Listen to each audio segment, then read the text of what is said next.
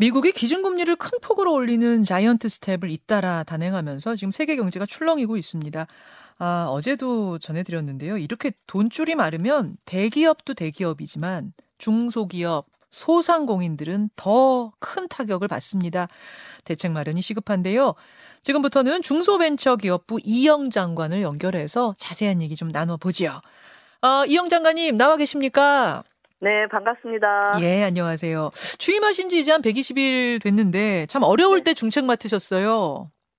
네, 그렇습니다. 예, 요즘 돌아가는 경제 상황은 어떻게 보고 계십니까?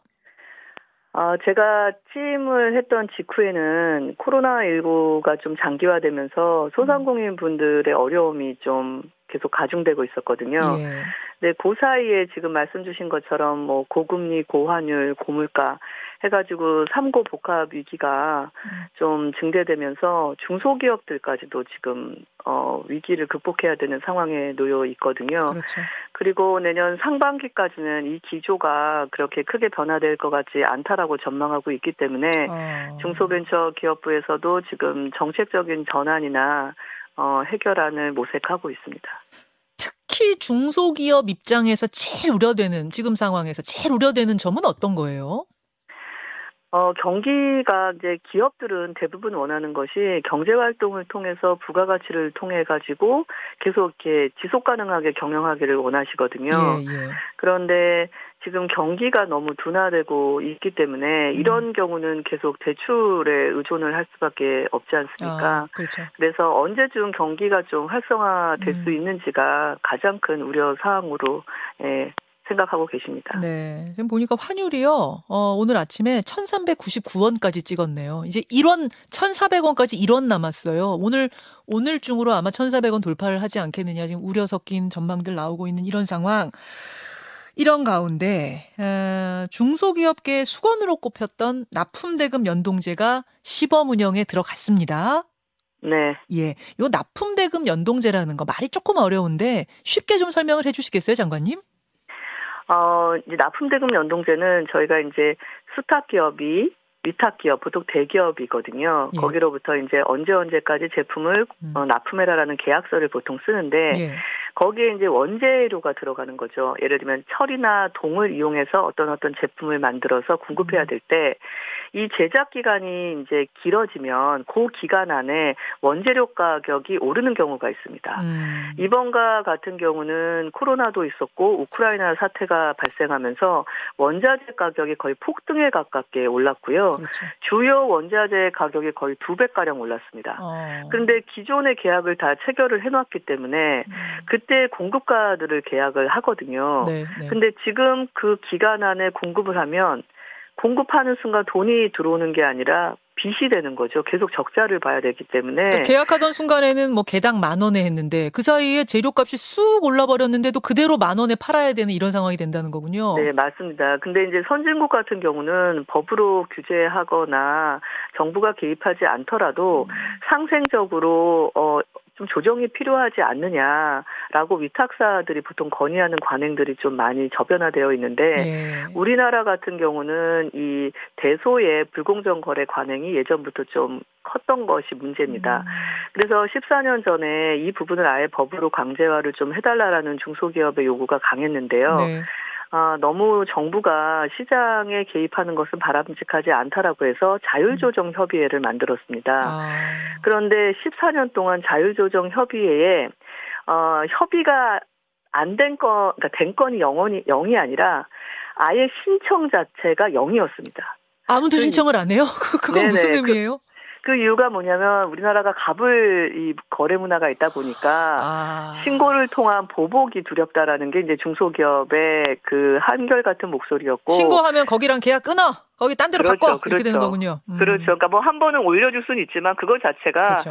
그 거래 해지 통보에 준하기 때문에 사형 선고인 거거든요. 예, 그래서 예. 중소기업들이 벙어리 냉가슴처럼 앓고 있다가 네. 이번처럼 2배가량 올라간 경우는 흔치 않았거든요. 그렇죠. 그래서 한 목소리를 내기 시작한 것이고 윤석열 정부에서 국정과제로 납품단가 납품대금 연동제를 시행하겠다라고 한 것이고요. 네. 그래서 이제 이 부분을 중소벤처기업부에서 주도적으로 진행을 했는데 많은 분들이 되게 회의적이셨어요. 진행이 현실적으로 안 될 것이다. 왜냐하면은 14년 동안 대기업이 반발해서 못했던 건데 이번에라고 되겠냐 이런 생각이 일단 들거든요. 그렇죠. 그런데 많은 노력을 했고요.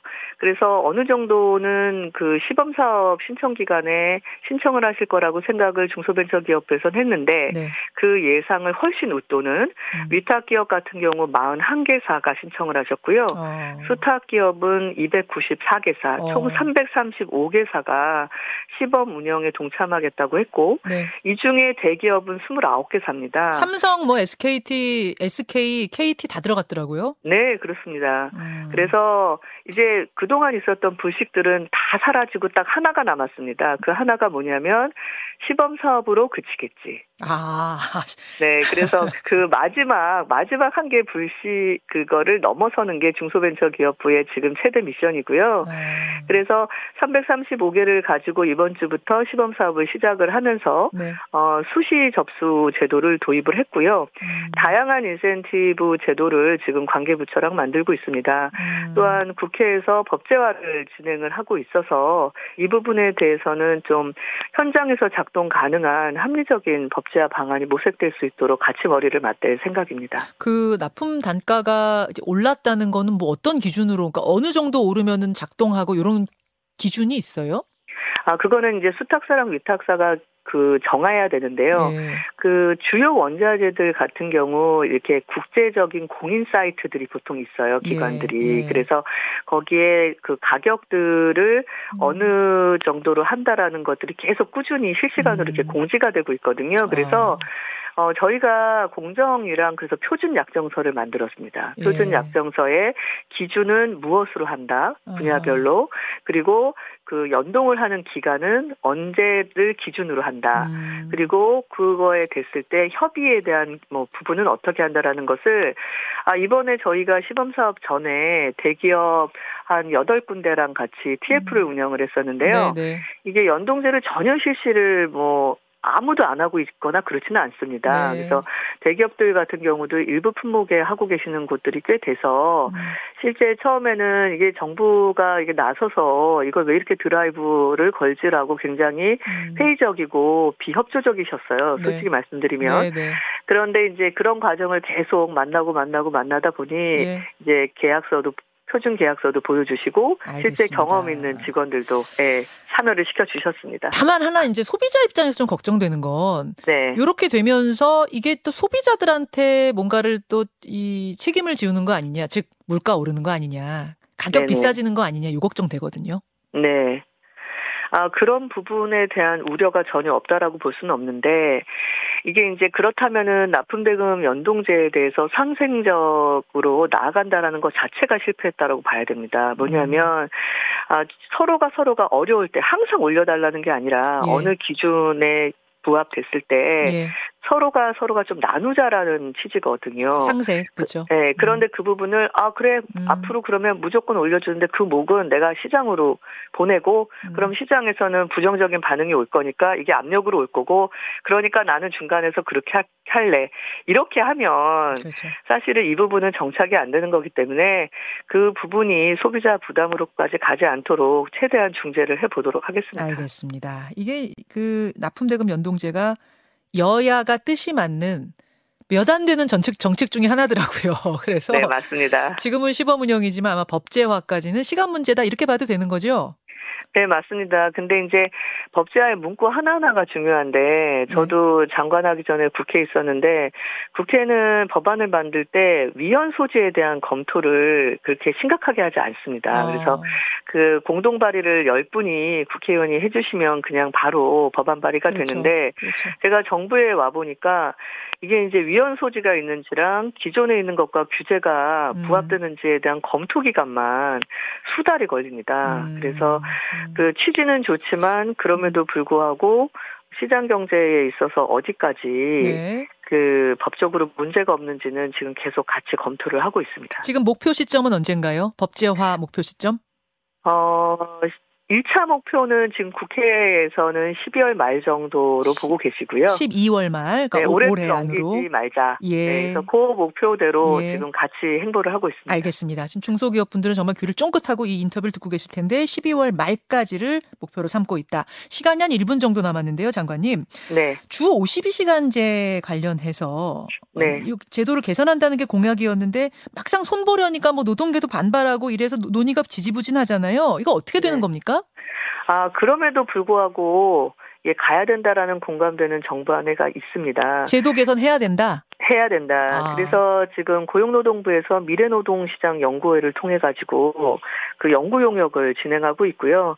보시는 것처럼 지금 뭐 재택근무, 비대면 근무, 심지어 어느 벤처기업들은 메타버스에다가 회사 올리고 출근도 안 하거든요. 근데 이 52시간제가 문제가 있는 게 아니라 모든 업종에 일률적으로 적용한 게 문제가 있기 때문에 그 사이에 국가 생산성이나 업무 효율성이 너무 떨어지고 있다는 업계의 얘기가 굉장히 높은 수입니다. 네. 그래서 그거 관련해서는 개선의 목소리가 크기 때문에 반드시 추진될 걸로 보고 있습니다. 이거는 목표가 언제예요? 요 개선을 시작하는 시점은 언제로 보고 계세요?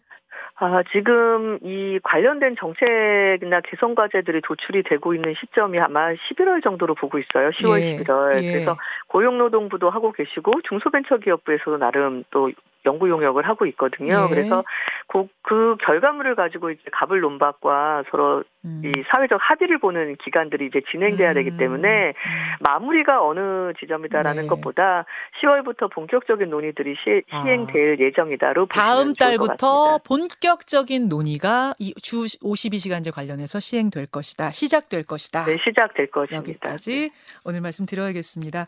무엇보다 중소기업들, 소상공인들 어려울 때 잘 좀 챙겨주시기를 부탁드리면서 오늘 고맙습니다. 네, 감사합니다. 중소벤처기업부 이영 장관이었습니다. 김현정의 뉴스쇼는 시청자 여러분의 참여를 기다립니다. 구독과 좋아요, 댓글 잊지 않으셨죠? 알림 설정을 해두시면 평일 아침 7시 20분 실시간 라이브도 참여하실 수 있습니다.